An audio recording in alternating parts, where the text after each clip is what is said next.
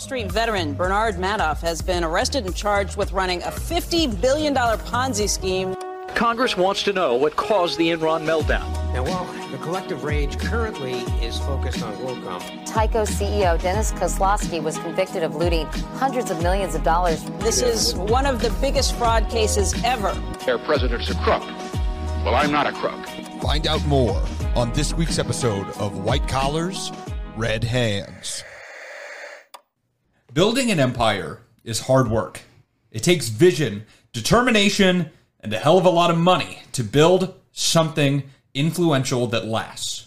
In the 1980s, however, as cocaine powered Wall Street, business empires had their destiny manifested into reality at alarming speeds.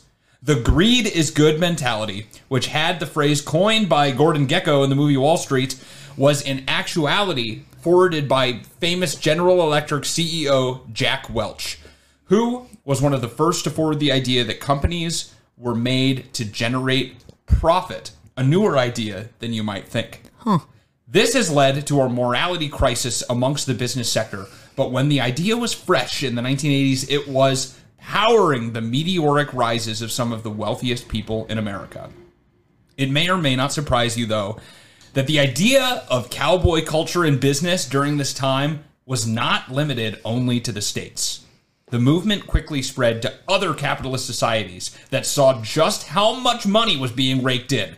One such place was Australia, which dealt with its own plethora of corporate scandals and corruption during this time. One of the best known, one of the best known ones and the subject of today's episode was Christopher Skase, who quickly developed a far-reaching and diverse business empire that like a lanky teenager grew too big, too fast, and after it collapsed under its own weight, Skase absconded with the loot.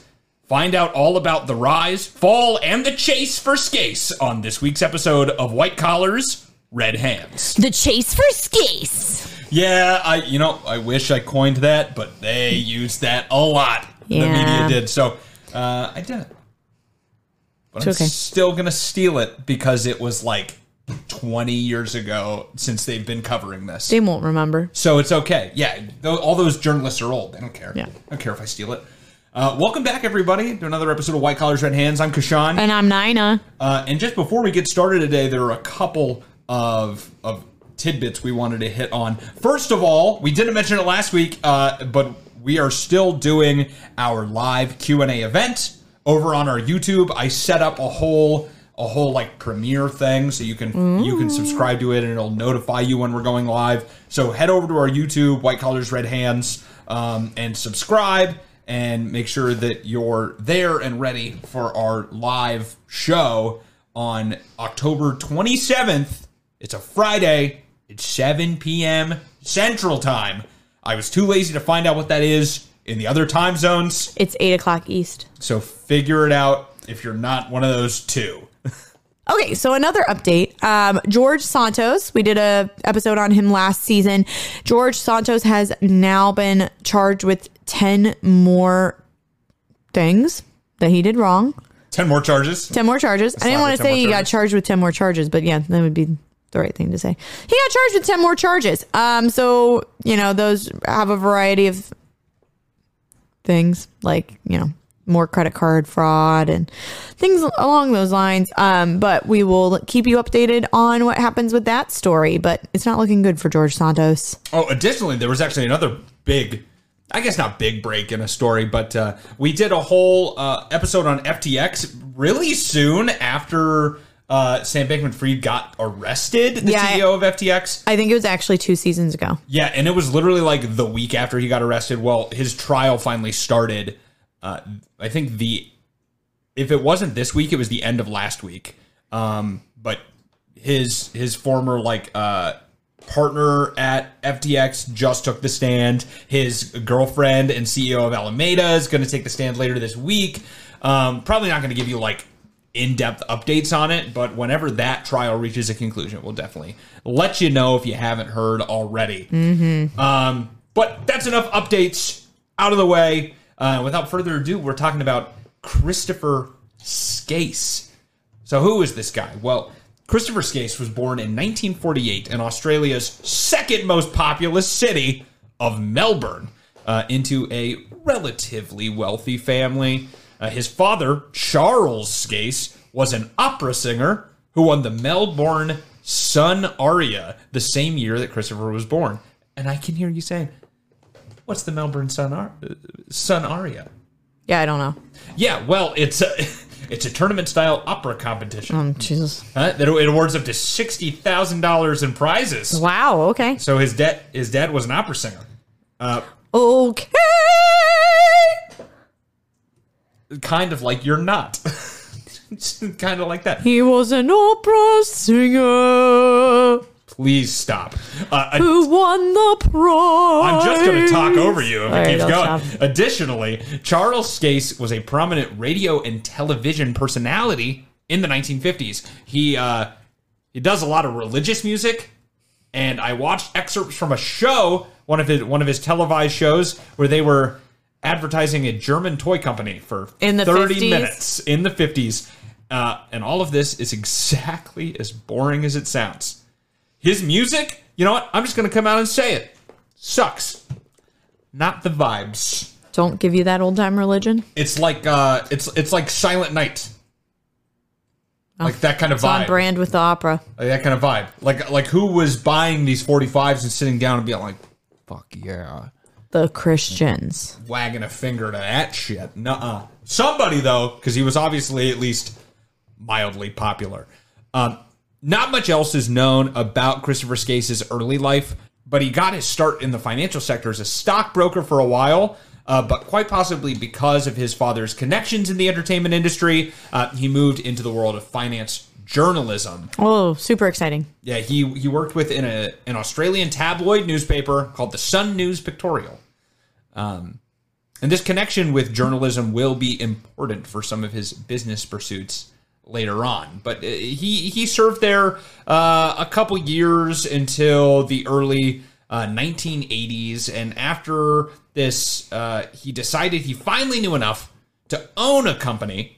And very surprisingly, he decided that his first foray into ownership would be with a Tasmanian based company that he bought uh, under the name of Qintex. Uh, this company was actually what is known as a shelf company. Okay. Not a shell company, a shelf company with an F. Like they put it on the shelf for later. That's exactly right. Uh, it is a company that is created uh, but left with no activity, just left on the shelf, just like Huh. you said. Um, and primarily, this is done so someone can buy it and avoid steps to create a corporation themselves. Why do they want to do this? It takes paperwork and time I know, but what's the point of making the shelf company? to sell it to somebody. Oh, you just because sell then, it. because then they pay for the convenience of not having to do all of this all of the stuff to set up a corporation. But this court like this this company exists, but it's just like no one's using it for anything. It doesn't do anything. But all of the paperwork to be a company is already filled out and done. Okay, So you just got to pay money. You have a company. that makes sense. Um, so Christopher purchased Qintex Entertainment in 1975. Uh, he he originally bought it with some other investors, but it, after like less than 10 years, he came up with the majority stake. So he basically owned it for all the time it was doing stuff, um, and would primarily use it as a holding company. Uh, to base all of his major business deals out of. He basically used this company to buy a bunch of other companies that he would own.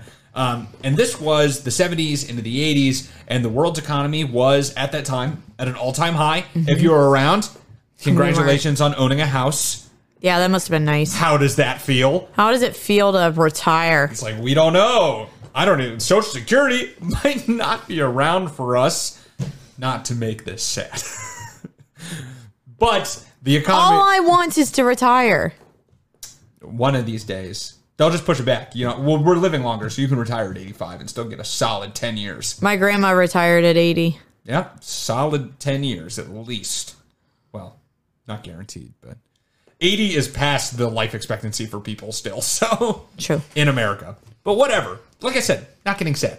Um, this was a high point of the economy. Money was freely available to any and all business ventures that looked like they had even a whiff of being profitable. And exchanges everywhere were filled with the word buy. Uh, Christopher Skase took this to his advantage. Uh, and over the next couple of decades, he would grow Qintex from a literal nothing company into one of the largest in Australia. See, originally Crikey. Yeah, yeah. You you know you want to you want to warm up. You want to get into the Australian accent a little bit. No, I'm not very good at You want it. to say nor Nor. nor Cleor the condensation. N- oh nor. I'm not very good at the Australian accent. Good uh-huh. day, mate. Oh wow, that was bad. I know I haven't done it in so long. Woof. Oh, Good day, Good thing this isn't your day, SNL competition. This is your No. SNL audition, dude. You're fucking. I don't think I'll ever audition for SNL. Ugh, you are not getting the parts of the female crocodile Dundee. Probably not. crocodile Dundee. Did we just? Crocodile done doo doo. No. What are you, a child? I guess a child that's bad at Australian accents. I right? Wow. I can't be good at everything, Kashan. Well, There has to be one thing I'm bad at, which is Australian accent. you should try being good at something first. I All am right. good at something. I'm good at spilling ranch dressing everywhere. I It did was that earlier. Oh, I thought it was blue cheese. It was ranch. Oh, well, you it came out of your hair. Which is I nice. washed it. Um, originally, Qintex focused primarily on retail businesses, such as a prominent Australian jeweler, uh, Hardy Brothers. I thought that they solved crimes. Oh, those were the Hardy Boys. I'm about to say, I was like, I, I, it's close, but that's not right. I remember a couple of those books; they were good. Um, no, this is an Australian jeweler, Ju- Jeweler. Australian jeweler. The Hardy Brothers. Um, but they expanded quickly to include a very diverse set of holdings, things from like car dealerships to uh, real estate developments. Maybe the Hardy Boys just grew up and moved to Australia and founded this company. Um, Hardy Brothers, the jeweler, was founded in like the 1800s. You don't know when those Hardy Boys were brothers, or when they. Yeah, it's when they were brother. Hopefully, their whole lives. Um, and yes, we do. In the books, it's like the 1950s. maybe, So maybe what happened was the Hardy brothers had sons, and then they shipped them off to America because they didn't want to take care of them, and then they came to America as orphans and then solved crime. why are you creating all this lore? Okay, this isn't this isn't a a weird ass fanfic, dude. We're doing real right. life stories. I'm gonna make a fan fiction about the Hardy Boys. I, uh, you know what? It'll be so fun to have no one read it, won't it? That you don't know. you know what? Why don't you try? If you prove me wrong, prove me wrong. Do People it. read fan fiction about the weirdest shit. Not about the Hardy Brothers, okay? They read it about fucking uh, Harry it's- Potter. Yeah, Harry Potter side characters. But you know what? They were part of my childhood. Maybe I want to know if Moaning Myrtle actually moans. Okay, She does in the movie. There you go. But no, so good luck. But no, they moved on from the Hardy Brothers, and yet they, they started buying everything. Like I said, car dealerships, real estate development, uh, kind of anything and everything that Skase could get his hands on. Um, they also purchased a variety of regional television networks, such as the, the Brisbane channel TVQ0, because all British based TV channels, they all just have numbers. And this one has a letter. Because you know that, like, in, in Britain, it's like, oh, BBC One, BBC Two, BBC Three. And I'm like, that's. I've watched a lot of BBC One, BBC Two, BBC Three. Yeah, I bet you have. Uh, after mounting enough momentum buying companies, Qintex struck its first really big deal. Um, because of Skase's familiarity with journalism and the fact that they had bought up all these local regional television channels, uh, he thought it would be a good move to buy one of the largest television channels in Australia. And in 1987, Qintex agreed to purchase the Seven Network for 780 million dollars. This is 780 million 1987 dollars. So Australian the- dollars or US dollars? so all of the numbers that I found um, were ambiguous. They just had a dollar sign. So I'm assuming it's American dollars because usually it has an A before it if it's Australian dollars, but it may or may not. You know, sometimes the the sources weren't were sometimes It's a lot of money, even if it is Australian money. Yeah, and, and that's the thing. It's like for our Aussie listeners right now, which I know there Good are day. there are a few of you uh, based on our analytics. I'm sorry that Nina is butchering your accent so hey, bad. you know what? I one time almost cheated on my ex boyfriend with an Australian guy. Biggest regret I ever had in my life is not actually cheating on my ex with him. But he told me that he was okay. So I met this guy, right? And he was like, "Oh my god, you have to come to Australia. My friends would love you." And I'm like, "What?" And he's like, "Your voice, it's so sexy." I was like, "My voice?" That's got to be the only person who has ever told you that in their it life. literally. It is Yeah. the only person who's told me my voice is sexy. and I asked you to be on a podcast, which shows which shows my Your ju- lack skills. of judgment, Yeah. but so these Australian listeners love me. Okay, Oh, they love my voice. okay. my sexy Midwest accent Our Aussie listeners who are who are infatuated with me. sure, uh, they know the the gravity of buying Channel Seven, what what that really means. Um, but for our American listeners, uh, an Australian YouTuber that I watched a video on, he made the comparison that this is the equivalent to buying CNN or Fox. Wow. At this time.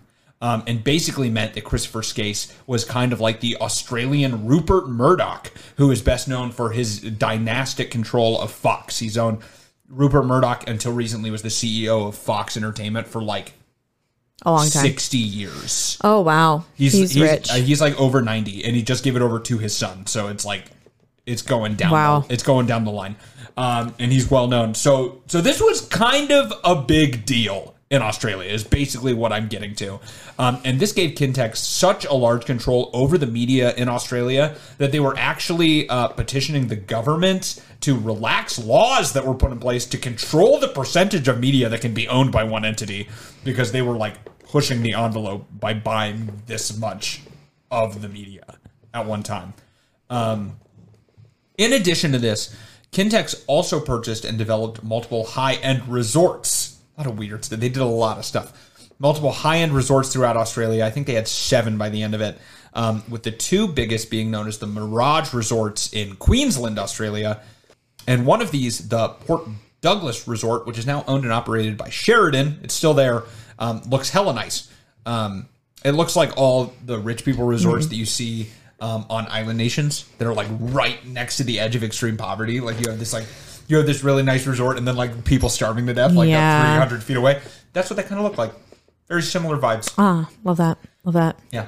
Yeah, I I know someone who um, vacationed in Haiti last year, Great place to. and do I was it. like, "What the fuck, bro? Like people are starving there right now." It's like, anyway, after this, I'm actually taking um, She's like, "Let me go get on my boat. Let me go get on the boat." I'm taking a spring in Chernobyl, and uh, and then you know what? I think we're gonna do um, we're gonna do summer next summer uh, in Auschwitz, and then I think after that we're gonna go to Cambodia and just kind of like stay a couple weeks at uh, Pol Pot's old camps. Yeah. So you know, vibes, girly.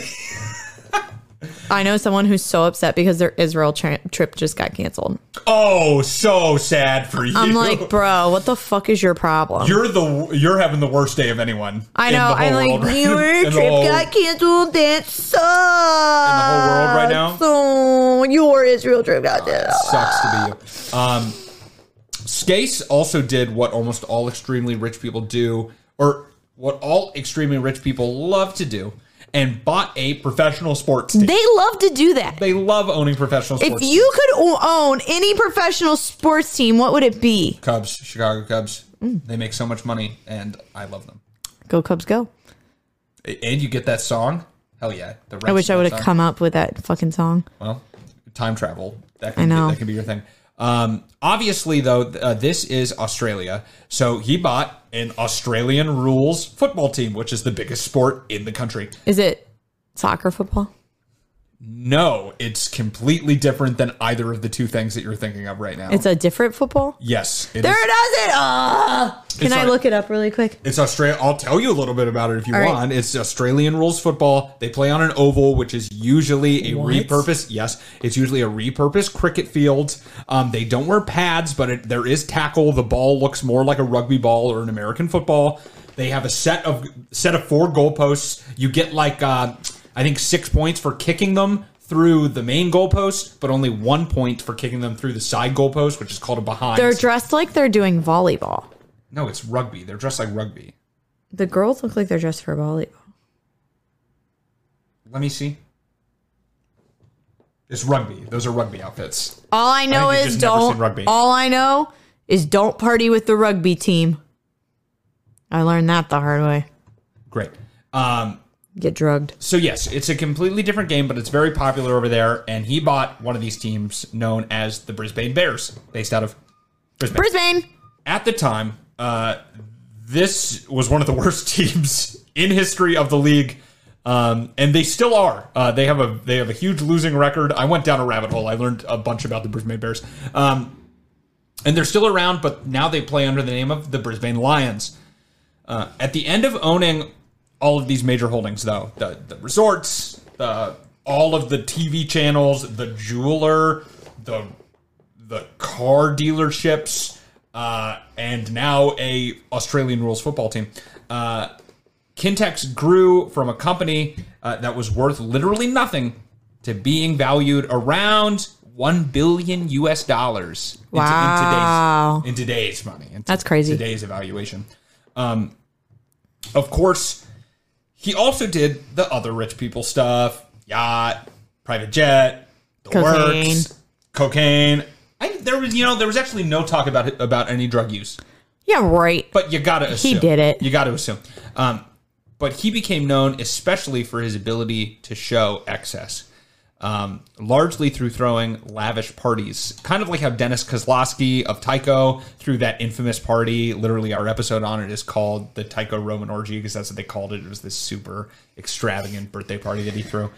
people who are having orgies are the people you wouldn't want to see there. Well, it wasn't a real orgy. It was just like it had the vibe of a Roman orgy. I know you don't remember that. Yes, I remember- do. Because they had that one's the one where they had the stupid umbrella. It was an umbrella holder. Okay. Okay. And like the super expensive shower curtain. Yes, that is correct. Um, but a lot like that, Christopher Skase supposedly dropped almost half a million dollars on a company Christmas party, four hundred fifty thousand dollars in the nineteen eighties. Um, he also spent another half a million on his own 40th birthday party, uh, but that actually, the money and how much it cost wasn't the most controversial story to come out of that event. It is said that after making their way to the Mirage Resort in Port Douglas for the event, that his wife Pixie had, yeah, his second wife, because your second wife is the one that's named Pixie, okay? Um, she had forgotten the dress that she had wanted to wear at their house in Melbourne. Fuck. So instead of just wearing another dress, Skase sent his private plane to Melbourne to pick the dress up and bring it back. All right. How far away are these? These places are on the opposite ends of the continent. It Oh. is it is a 31 hour drive between them. It's, Oh. it's from the top to the bottom. It's like the same the same line, same latitude, right? But but all the way on the opposite sides. Wow. Um, so I'm, I'm assuming that the flight probably cost like way more than whatever the dress cost, Um, yeah, probably. you know. And he was just so so that's you know debated, but that kind of gives the impression of what people thought of him at the Yeah. time is that he was capable of doing something like this. and it's obviously not a big deal. Like, oh, we'll just go fly back and get it. yeah, whatever. Yeah, whatever. Yeah, um, it's kind of like celebrities now. We've already talked about it a couple times about. Mm-hmm. It's just it's actually kind of gross how much money is spent by people with private jets and how bad it is for The environment. the environment and just greed in general. Yeah. Um, Skase had everything, right? Uh, money, power, influence, yacht, mansions, a terrible footy team. Uh, but he still wanted more. This growth mindset impelled him to keep consuming bigger fish. And the next company he had his sights on was the biggest fish of all. It was also the one that would make him choke. Now on Netflix, inspired by the unbelievable true story of a fake hitman, comes the new movie, Hitman, from Academy Award nominee Richard Linklater. At 96% certified fresh on Rotten Tomatoes, critics are calling Hitman a smart, sexy crime thriller with surprises at every turn. Starring Glen Powell and Adria Arjona, Hitman. Now playing on Netflix and in select theaters. Rated R. At this point, Skase's entire empire was built upon debt. His family had some money, but not nearly enough to fund the buying spree that he had went on, picking up so many companies that barely have anything to do with each other. this sort of diversity in holdings can sometime be a good thing. Like when Pepsi bought fast food chains like KFC, Taco Bell, and Pizza Hut because they knew they couldn't compete with Coke. So it was the only way to have restaurants that would actually exclusively serve Pepsi products. I didn't know that. Oh yeah, they were like, no one will do contracts with us because everyone wants Coke. So they just said, well, we'll just buy the fast food restaurants, and that's why Mountain Dew is only at Taco Bell, Interesting. and why Taco Bell only serve Pepsi products. Same thing with KFC and Pizza Hut. Hot take. Um, I prefer Pepsi. I like Pepsi too, actually. Not gonna lie. Um, but oftentimes, this kind of like buying stuff that isn't really your forte, it doesn't work out. Like the time that Pepsi bought Wilson, the sporting goods company that made Tom Hanks his best friend on Castaway. Wilson. Why did they own them? There was a time when Pepsi made the official basketball for the NBA. What? Why? But they did it. Um, companies that expand into markets that they aren't familiar with usually find it hard to thrive in those markets, right? Um, and like I said, Pepsi, Pepsi sold Wilson not very long afterwards. Uh, Skase had done this. He owned so many companies in so many different fields that it would be hard to really excel in any one of them. Additionally, his entire position was heavily leveraged, as I mentioned. Money was thrown at him through loans by coked up investors, but all good things must come to an end. After the high of most of the 1980s in finance, the market began to cool as most large economies were entering a recession at the end of the 80s, beginning of the 90s. And as we have talked about many times before, this cooling off period is when companies that don't really have strong foundations or are mismanaged or have been outright stolen from or stealing, that's when they collapse, right? Bad times expose the cons. Interest rates were rising due to the economic downturn, and this put a squeeze on Qintex, which was overburdened with over $1 billion in debts. Oh wow. With this recession came a poor stock market, um, which weakened the investment market substantially. So no one wanted to throw money at them anymore, which meant it was hard for Qintex uh, to secure more capital. And funnily enough, there happened to be a big pilot strike going on in the late 80s as well, which grinded tourism to a halt and really fucked up business for their seven resorts that they had all at the same time. When faced with adversity like this, a smart business person might try to offload some of the risky investments and temporarily shrink the company during a recession, holding on to only, I don't know, the most profitable sectors and weather the storm. Christopher Skase was not a smart business person. Damn. He instead decided that this is the time to double down, like a gambling addict, uh, by attempting to make their biggest purchase so far. And sticking with the theme of entertainment, uh, Skase tried to enter the city that is known for it, Los Angeles. In 1989, Qintex announced that they had reached a deal to acquire MGM Movie Studios. Stop. Just like stop buying shit. And, and- Just yeah, stop. things are going bad. They're they owe so much money on everything that they have already, and they're like, yeah, let's just make the biggest purchase uh, so far. Um, MGM Movie Studios, obviously uh, founded in 1924, very famous movie studio uh, for such films such as the Daniel Craig Bond movies, 21 Jump Street, the Rocky movies, Legally Blonde, The Wizard of Oz, So much. So many movies. and plenty more. They're, they're I think it's fair to say that they are the biggest movie studio ever. Probably yeah. Yeah, I'm, I'm- Them and Disney. yeah, and they've been doing it much longer than Disney. Right? Yes. I'm- yeah, because Disney, 1930s, so maybe like 10 Something years like later. that, yeah. Um, and this was to acquire them was a big move, uh, but because they were already uh, Qintex was already in so much debt, the American bank that was looking to approve their 1.5 billion dollar loan because that's how much they offered to buy it for, actually denied Qintex's finance application for the loan based on their debts, um, which caused them to miss their first $25 million payment for MGM Studios, and the entire deal fell through. First $25 million payment. Yeah, First. yeah. They made the they made the deal, and and because they their financing for it got denied, they they're obviously they're already in debt. They don't have the capital to just be like, here's twenty five million bucks. Right. So yeah, the whole deal fell through. And Qintex had been a public company at this time, uh, traded on the Australian Stock Exchange, and this caused their stock price to fall rapidly. Um, not helping this was the fact that immediately after the deal fell through, one of their subsidiaries in America immediately filed for bankruptcy. So all of this together just really wasn't looking good for them. Christopher Skase was taken in in every way, and the KY bottle was empty before they started. Oh man. It was a Or rough- was it it was the- rough ride. What's the one? The warming one that just- everybody says burns. Just KY warming.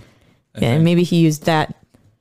Just icy hot for your penis. Uh, That's Yeah. that's what I hear. I've never used it, but Me either, but you know, icy to what it is. dull the pain, and then hot to relax it away for hours of relief. head on, applied directly to the forehead. Ah!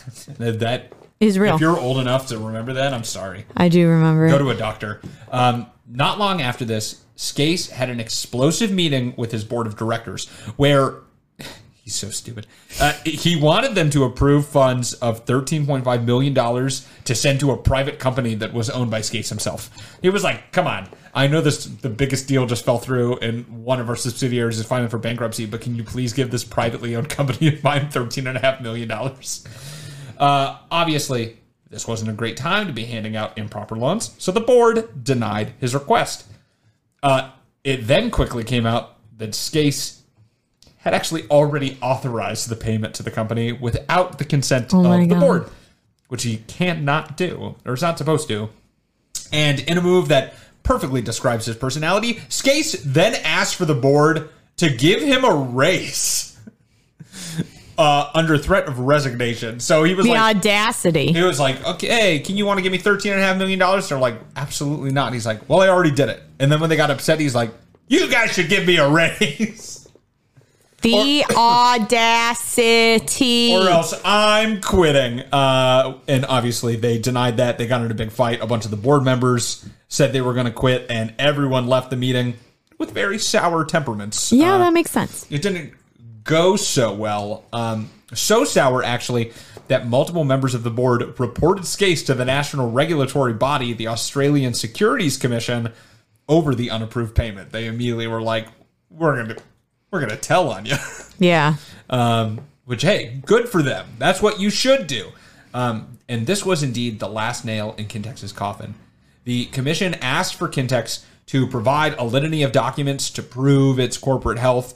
And when they did not provide these documents, Qintex's stock was suspended from the exchange, which is a very bad sign usually. And the company swiftly filed for bankruptcy in 1989, just six weeks after the failed MGM deal. So they went from almost buying the biggest movie studio ever to bankrupt in a month. In like- a month a and month. half. A Month and month. Yeah. Um, and Christopher Skase wasn't far behind as he filed for bankruptcy personally in 1991 after being buried in more than around $80 million in personal debt. Oh my god. Which, oh, I forget how much it was in today's money. It was like a hundred, it was like uh, just about double that, I think, is what it would kind of have been now. Oh my god. Um, As if 80 million wasn't enough. And when he declared bankruptcy, he claimed around eleven hundred dollars in assets. He said that he had like hundred and thirty-five bucks, and then like about a thousand dollars worth of like clothes and shit. No way that I have more money than him.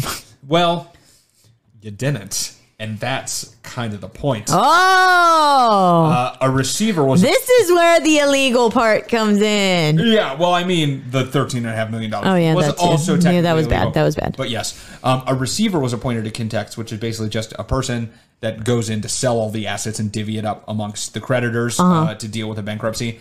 And the the Mirage resorts were sold to Japanese companies for pennies on the dollar, and uh, they also sold Channel Seven for an equally small uh, pittance of a price. They did not get Wow. a lot of money back on it, but they they off they off booked the assets and got some money back for the creditors. Obviously, not for all the people that had invested publicly in Qintex, though. They're always the ones that are left high and dry.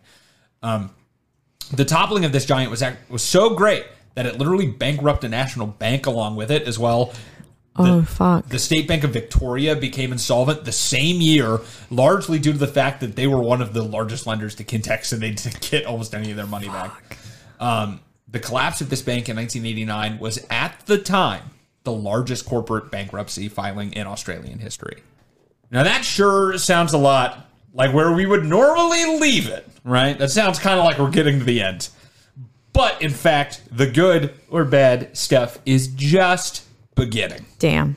In the years leading up to the bankruptcy filing, it is believed that Skase was actually bundling up his assets and remaining cash. He supposedly hid and smuggled about $900,000 worth of assets out of the country. And also, he supposedly squirreled away $170 million in cash through a network of offshore bank accounts. Through a bunch of shell companies. He he slowly got it out of the country between when the company filed for bankruptcy in 1989 and when he filed for bankruptcy two years later in 1991. Um, public opinion was also turning on Skase as the people he burned at Channel 7 really took it personally and they turned around and started lambasting him on public television on a daily basis. They made it like it would be like uh if Rupert Murdoch left and then every night Tucker Carlson was like "Eh, Rupert Murdoch is such a dumbass like every night on fucking his show and like a bunch of people were listening to it. That's what they did to Christopher Skase. Um, really just bringing down a lot of criticism on his head, and he became an infamous household name. The public outrage got police moving as they found out that during the downturn of the company, Skase had approved hefty management fees to be paid to himself, uh, which is illegal under Australian law. Interesting. They said that he used his privilege at the at the company to uh, gain undue management fees. The charge I found was something like that, but didn't really make sense. Um, for this, he was actually arrested and charged and spent one night in prison before being released without the charges going forward, as the police didn't believe there was enough evidence at the time to mount a case.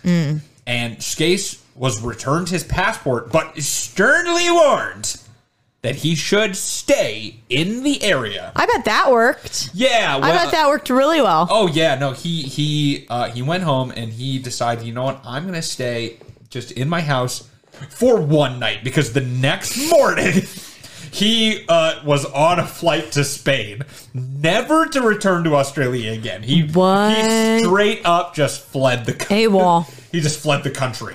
Um, Right? AWOL?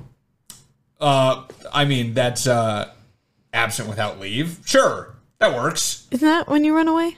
for the military Yeah. specifically. Yeah. yeah. Okay, yeah, he went Yeah, AWOL. He went AWOL. Um, and later that year, word got back to Australia that he had been spotted on the Spanish island of Majorca.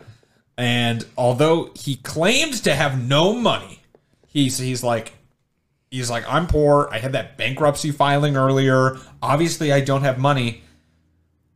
And he still publicly pronounced that he was penniless. He was living in a two million dollar mansion on the Spanish island. I just think that's a coincidence. He found it.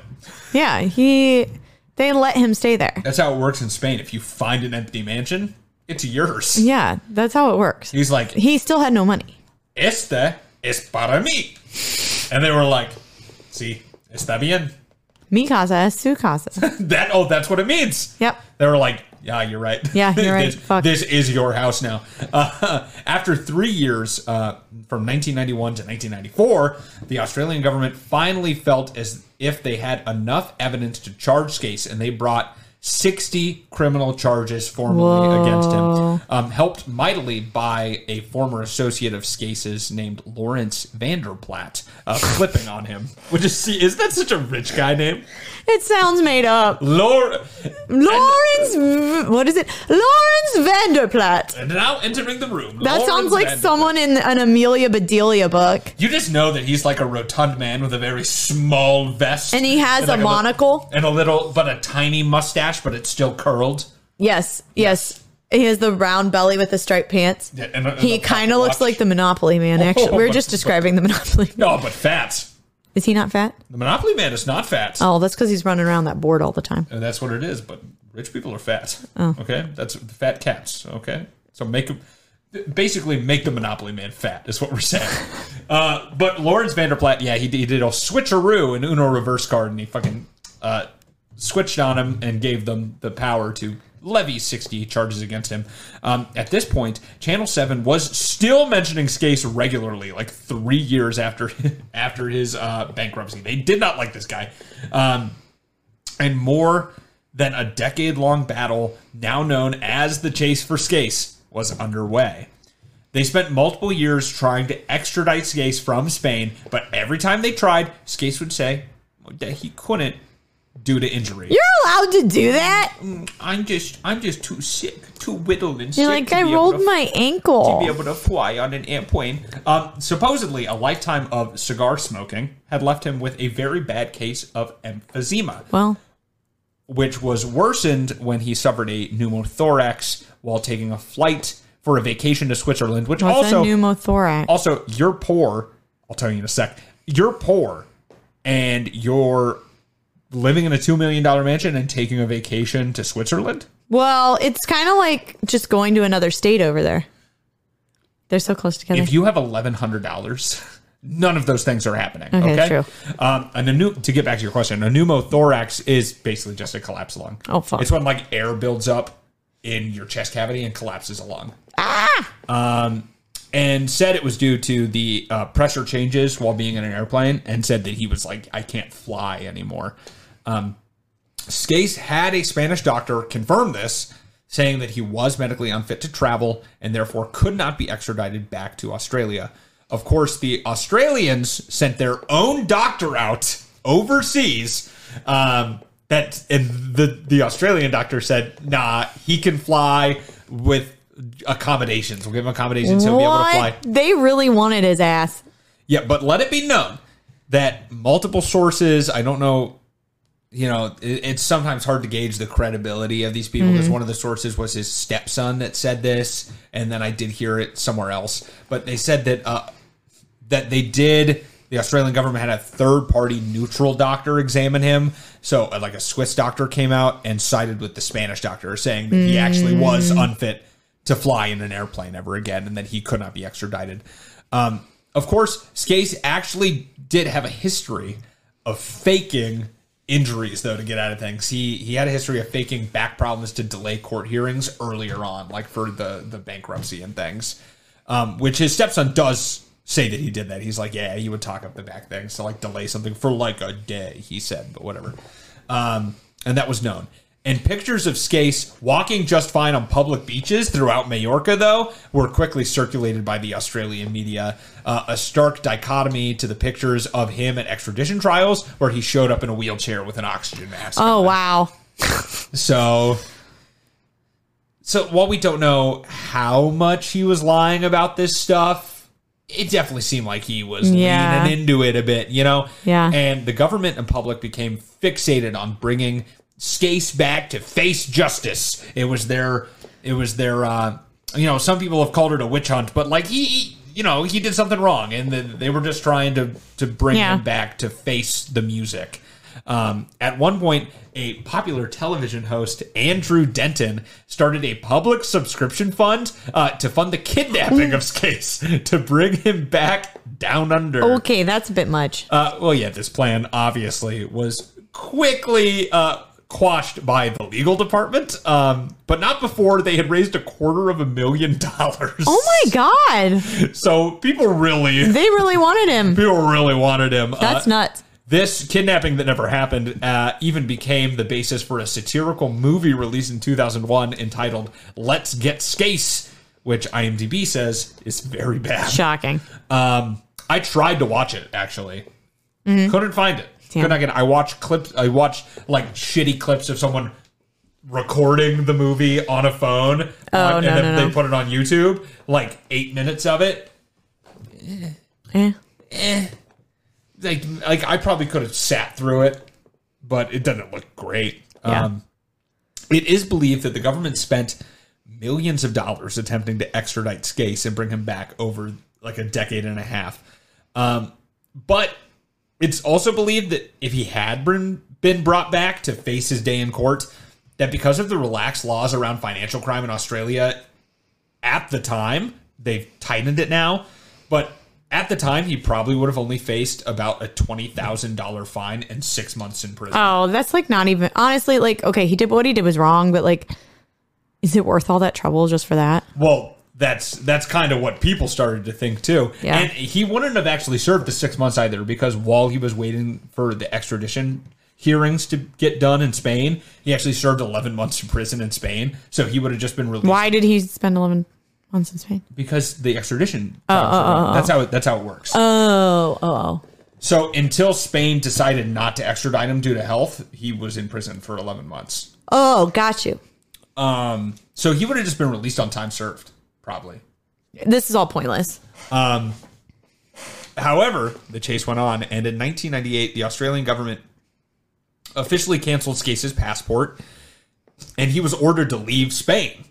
At which point, they the Skase family renounced their Australian citizenship and gained a new citizenship with the Caribbean nation of Dominica. Although Dominica does have an extradition treaty with Australia, so it really wouldn't have done anything. Um, although he bought time by filing an appeal in Spain. Interesting. Um, in 2001, the chase was starting to receive public criticism for the exact thing you said uh, the use of public funds for this kind of wild goose chase at this point. Um, but anger against Skase was still plentiful. With his medical history shrouded in, shrouded in doubt, it was quickly shrugged off when he said that he had actually contracted stomach cancer. Uh, this one, at least, though, he was telling the truth about uh, because in August of 2001, he died from his stomach cancer, still living in his multi million dollar mansion in Majorca. Um, the money he holed away has still not really been found. They have no idea exactly how much of it was left, where it went, what happened to it. Uh, but his wife, Pixie, uh, recently moved back to Australia and has been auctioning off many valuables like Louis Vuitton suitcases and Hardy Brothers jewelry. Um, his stepchildren defend him on public television, saying that he did nothing wrong, but it sure doesn't seem that way. He totally did something wrong. The chase for Skase was at an end, and it ended with stomach cancer. Christopher Skase undoubtedly avoided the punishment that was justly due to him. And even if he had faced a punishment, it would not have been the one he truly deserved. The biggest lesson from this story is that the extremeness of capitalism in the 1980s extended beyond the shores of the United States. It has been a plague that has run rampant for many decades now and has infected a lot, a lot of societies. How could it be allowed for a company like this to take out so much leverage in the first place? The banks were the ones that got themselves into this trouble, but it is always the public that foots the bill at the end of the mm-hmm. day. Banks shouldn't be too big to fail, and they should be a hell of a lot smarter than to lend $1.5 billion to a company ran by a greedy madman with no notion of when is the right time to stop. And that is the story of Christopher Skase. The of- chase for Skase. the chase for Skase, one of the one of the largest uh, corporate scandals in Australian history. Insane. So that is our second Australian piece, if you count the guy from ACDC. No. Third? We Yeah, because more? we had that murder in the garage. That's right. So that's our that's our third piece out of Australia, and there there is actually more. I, I doing the research for this, I found a lot more Australian Oh, good. uh, stories. So you might you might hear a little bit more of those later. So like Skase is probably one of the most famous because of how he fled the country. Yeah. But there were some people that like basically did the same thing as he did, but worse. But they actually just stayed and got their punishment. um, I always So- do like the stories where people run away. It's you It's know, just interesting. It's just a little bit of a je ne little sais quoi, spice. a, a little bit little of extra flavor, you know? Yeah. It's, uh, bam! Kick it Bam! up, kick it up a notch. Miss Dash. Um, did you say Miss Dash? Mrs. Dash. I thought you said Miss Dash. I was might like, have, but She I'm- got divorced. She did. oh, so It's sad. her daughter. So sad for You better go get her. Kidding me? I don't know. She sounds like she might get salty. Um, She's a little spicy. A little spicy. Um. So yeah, thank you guys so much for listening uh, to this week's episode. If you liked what you heard uh, and you want to hear more Australian financial crimes and also you know financial crimes from other places, uh, there are a couple ways that you could support the show, and we'd love if you did it. Uh, we do this because we like it, but also because we like being affirmed as people. So Yeah. so it'd be great. You know what? A, you know a great way to give us affirmation. A rating system. That's why they have it. So uh, we Words of affirmation is one of my love languages, and you rating this podcast is a way for me to give that. and we'll do that. So make us feel loved today, and give us a give us a five star rating on either Apple Podcasts or Spotify. Uh, write a review if you if you want to actually use some real words of affirmation on Apple Podcasts. Um, if not, just follow wherever you are. Leave a like on the YouTube video while you're heading over there to to get ready for our live show in a couple weeks. Um, and hell, while you're at it, follow some more of our socials Instagram.com, uh, Instagram.com. Oh, God, I'm old. Uh, Instagram at white collars underscore red hands, uh, Facebook at white collars red hands, Twitter at white collars pod, TikTok as white collars red hands. You can also go straight to our website. You can listen directly there, uh, whitecollarsredhands.com. You can also contact us there if you want to suggest any episodes or suggest anything, I guess. Drop a line, reach out, talk to us, whatever. You can go to whitecollarsredhands.com. Uh, another way to do that directly through email at whitecollarsredhands at gmail.com. Uh, a way to tell a friend is by going to none of those and actually having human interaction and telling them about the show. I know it's hard, but you can do it. You, I, we believe in you. That's our words of affirmation to you. Is that you can do this? You can recommend. You can do hard things. you can recommend a podcast to your friends today and just make that podcast this one because come on man we hyped you up and we deserve it. Um oof you know what? I think that's it right? Merch. oh yeah you can check out our merch. You want to buy something? You want to buy a t-shirt? Buy a sticker? Buy something? You can do that at teepublic.com the link is in the show description or it's on that website we mentioned previously. There's a little tab says check out our merch. Click that. It'll take you right to the store. So that I think is, it. And without I further so. ado, thank you so much for listening, and we'll see you next week on another episode of White Collars, Red hands.